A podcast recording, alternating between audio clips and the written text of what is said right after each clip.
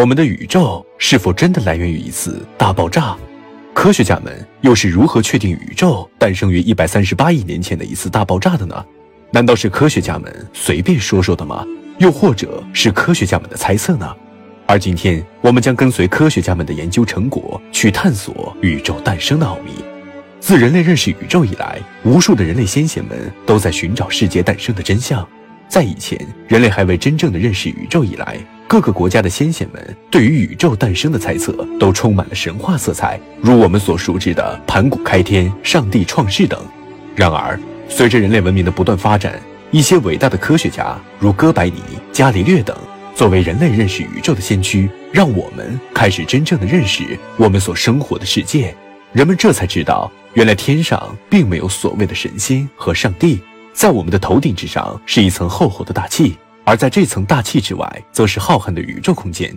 而我们所生活的世界，一个叫做地球的行星，它也并不是宇宙的中心，而是浩瀚宇宙中极为普通的一颗行星。然而哥白尼以及伽利略等科学家也仅仅只限于对于我们太阳系的研究，他们并没有将视角放大到整个宇宙。在伽利略之后，很多天文学家都在思考我们的宇宙究竟是一个怎样的构造，它又是如何诞生的。而想要真正的了解宇宙的构造，只看一个小小的银河系是无法实现的，因此人类把对银河系的探索扩展到了广袤的河外星系世界。1927年，来自比利时的天文学家勒梅特首次提出了一个关于宇宙诞生的理论，这就是我们所熟知的宇宙大爆炸理论。宇宙大爆炸理论认为，我们的宇宙其实起源于一次大爆炸，而正是那场大爆炸才造就了我们如今的宇宙。